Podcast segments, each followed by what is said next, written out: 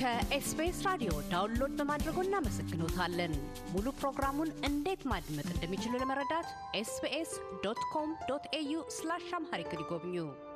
የኢትዮጵያ ሰብአዊ መብቶች ኮሚሽን ኢሰመኮ በኢትዮጵያ መንግሥት የተዋቀረ አገር አቀፍ የሰብአዊ መብቶች ተመልካች ድርጅት ነው።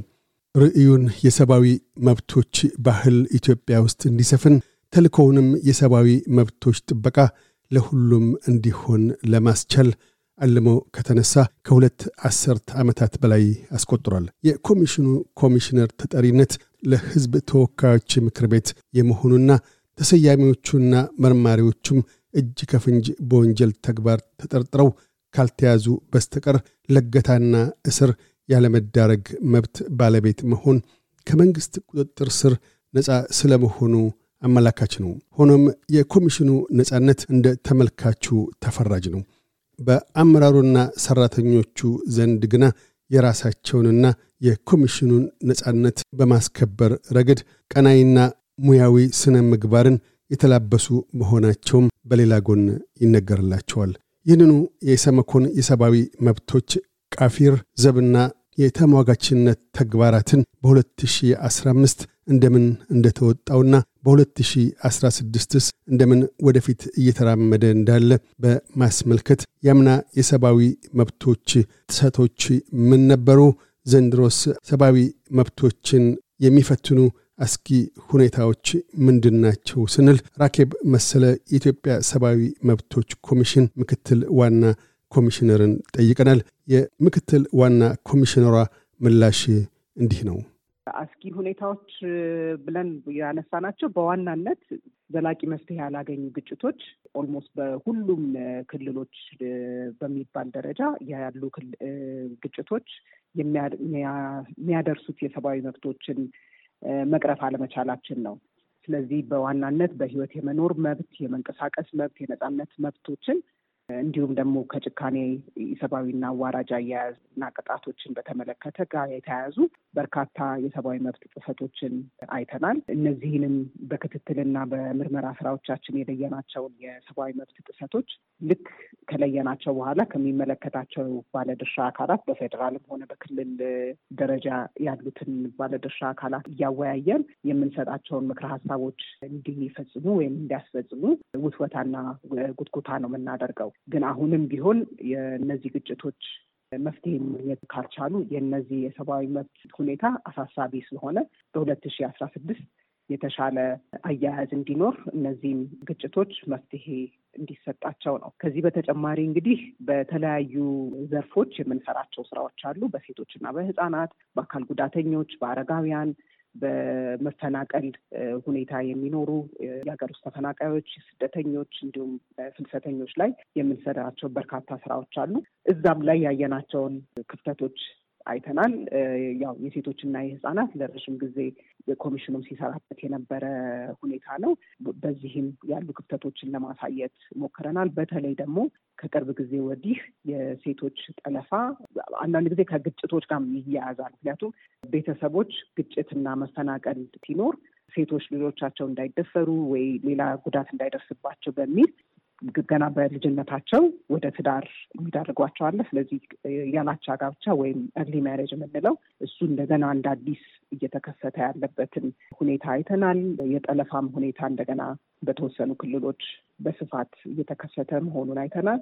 አካል ጉዳተኞችን በተመለከተ ረቂቅ እየወጣ ነው። የዲዛቢሊቲ ሎ የሚባለው የአካል ጉዳተኞችን መብቶችን የሚመለከት ረቂቅ ወጥቷል። ግን እዛም ላይ ያሉ ክፍተቶችን አሳይተን መሻሻል ያለባቸውን ከዓለም አቀፍና ሀገራዊ መስፈርቶች ጋር በተያያዘ መሸፈን ያለባቸውን ጉዳዮች ለይተን አውጥተናል።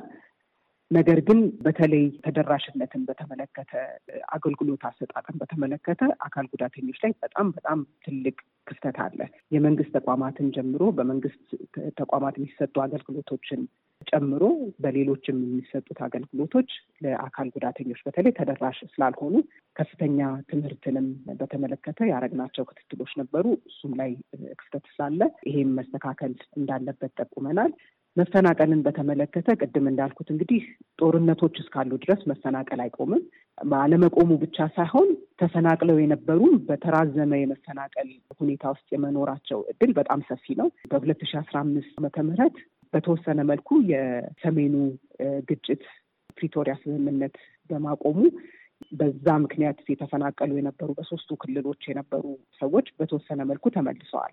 ሲመለሱ ግን ሁኔታው አመቺ አልነበረም። አንዳንድ አካባቢ ፈንጂዎችና ተተኳሾች እንኳን ሳይመክኑ ሳይጸዱ ስለተመለሱ ህጻናት ለጉዳት ተዳርገዋል።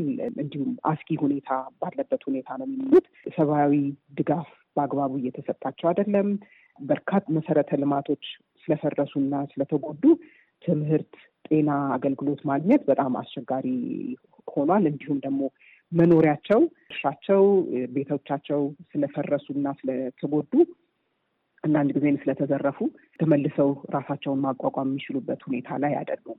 ስለዚህ ይሄም መስተካከል ይኖርበታል። ስደተኞችን በተመለከተ የአገራችን ሁኔታ ብቻ ሳይሆን ከጎረቤት አገሮችም በሶማሌ እንዲሁም በሱዳንም ያለው ግጭት ከፍተኛ ቁጥር አዳዲስ ስደተኞችን ወደ ኢትዮጵያ እየመጡ ስለሆነ እዛም ላይ ትልቅ ውጥረት እየታየ ስለሆነ ይህንንም ከጎረቤት ሀገሮች ጋር መፍትሄ ሊፈለግለት ይገባል። የኢኮኖሚና ማህበራዊ መብቶችን በተመለከተ በተለይ የኑሮ ውድነት፣ ድርቅና በተለይ በኦሮሚያ፣ በሶማሌ ክልል እንዲሁም በሌሎቹ አካባቢዎች ያለው ድርቅ ከፍተኛ ችግር አድርሷል። አሁንም ከጦርነት ጋር በተያያዘ በርካታ መሰረተ ልማቶች ስለፈረሱ የጤና ተቋማት የትምህርት አገልግሎት የሚሰጡበት ሁኔታ አይደለም። እንዲሁም የንግድ ተቋማትም ስለተጎዱ የንግድ ስርዓቱን እንደገና መልሶ እንዲሰራ ማድረግ በተለይ በአፋር አካባቢ በርካታ ክፍተቶችን ያየንበት በክትትላችን አይተን የጠቆምነው አለ።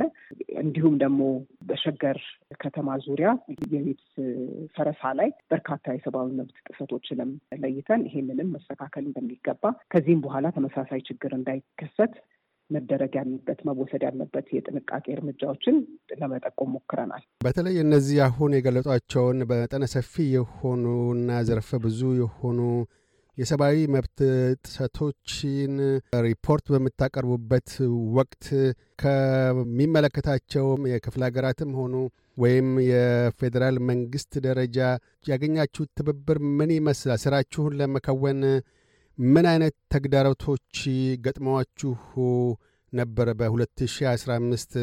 አሁንስ በ2016 እንደምን እየቀጠለ ነው?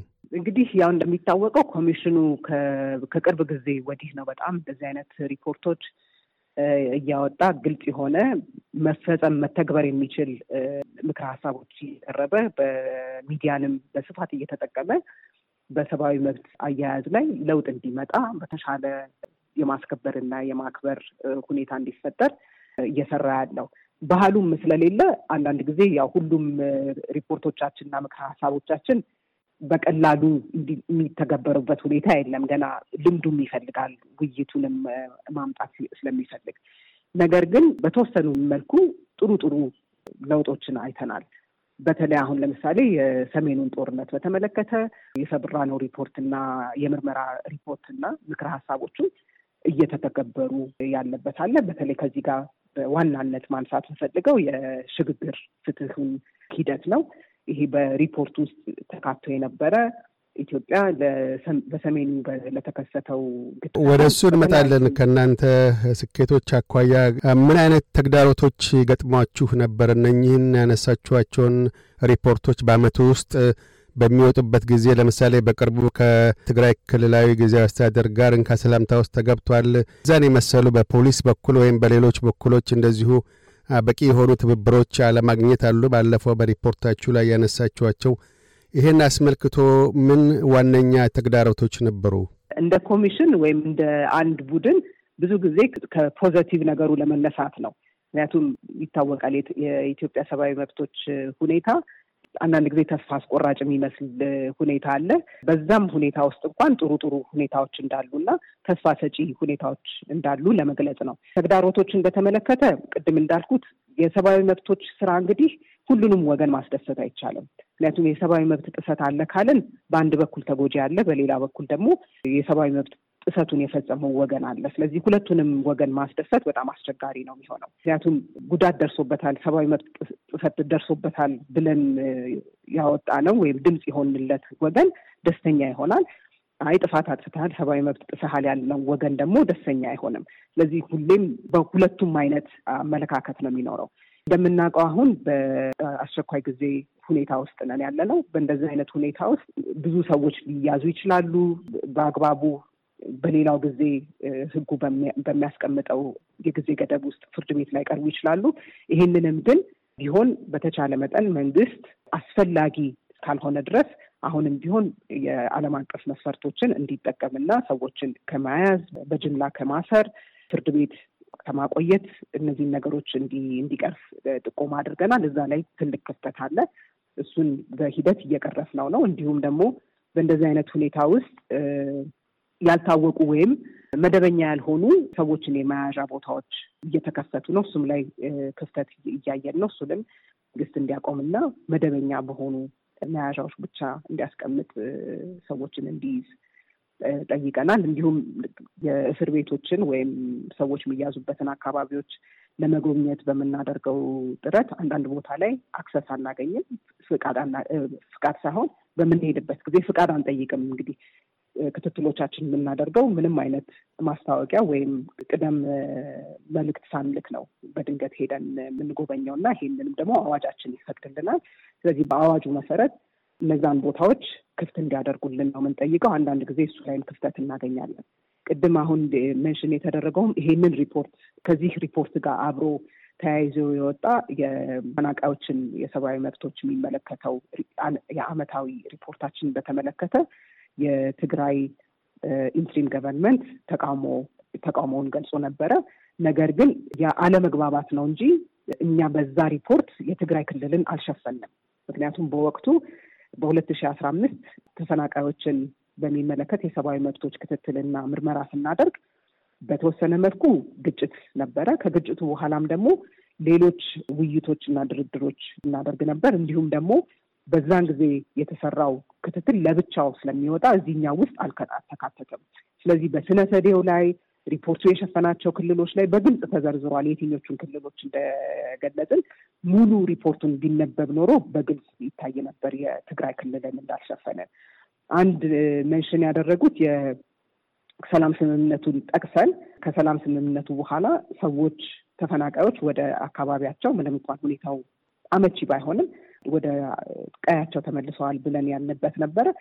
ያንን ያልንበት እንደምናውቀው እንግዲህ ግጭቱ ሶስት ክልሎችን ነው የተመለከተው፣ ትግራይ፣ አማራና አፋር። በአማራና በአፋር ከፍተኛ ቁጥር ያላቸው ተፈናቃዮች ወደ ቀያቸው ተመልሰዋል ከሰላም ስምምነቱ በኋላ እሱን ለማለት ነው።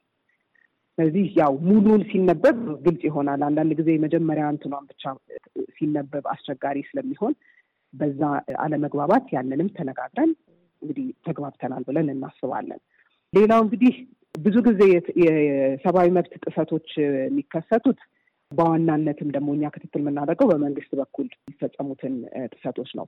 ግን አሁን በርካታ ቦታ ግጭቶች ስላሉ ታጣቂ ኃይሎችም በተመሳሳይ ሁኔታ ከፍተኛ የሰብአዊ መብት ጥሰት እያደረሱ ስለሆነ እሱንም ለመሸፈን እንሞክራለን። ግን ብዙ ጊዜ ለድርድርና ለውይይት ሁኔታው እንዴት ማሻሻል እንደሚችሉ ለማድረግ ብዙ ጊዜ አስቸጋሪ ይሆናል። ያው በግጭት ሁኔታ ከእንደዚህ አይነት group ኦች ጋር ቁጭ ብሎ መነጋገር ስለማያስችል እና እሱም ሌላው ትልቁ challenge ኣችን ነው። ከራኬብ መሰለ የኢሰመኮ ምክትል ዋና ኮሚሽነር ጋር ያካሄድነው ቃለ ምልልስ በዚሁ አልተቋጨም። በቀጣዩ ክፍለ ዝግጅታችን የምክር ቤት አባላትን ያለመከሰስ መብቶችና የአስቸኳይ ጊዜ አዋጅ ስልጣን፣ የሰብአዊ መብቶች ግንዛቤ በኢትዮጵያውያን ዘንድና የኢሰመኮ አንኳር ስኬቶችን አስመልክተው ይናገራሉ። እያደመጡ የነበረው የኤስቢኤስ አማርኛ ፕሮግራምን ነበር። የፕሮግራሙን ቀጥታ ስርጭት ሰኞና አርብ ምሽቶች ያድምጡ። እንዲሁም ድረገጻችንን በመጎብኘት on demand እና በኤስቢኤስ ሞባይል app ማድመጥ ይችላሉ። ድረገጻችንን ኤስቢኤስ ዶት ኮም ዶት ኤዩ አምሃሪክን ይጎብኙ።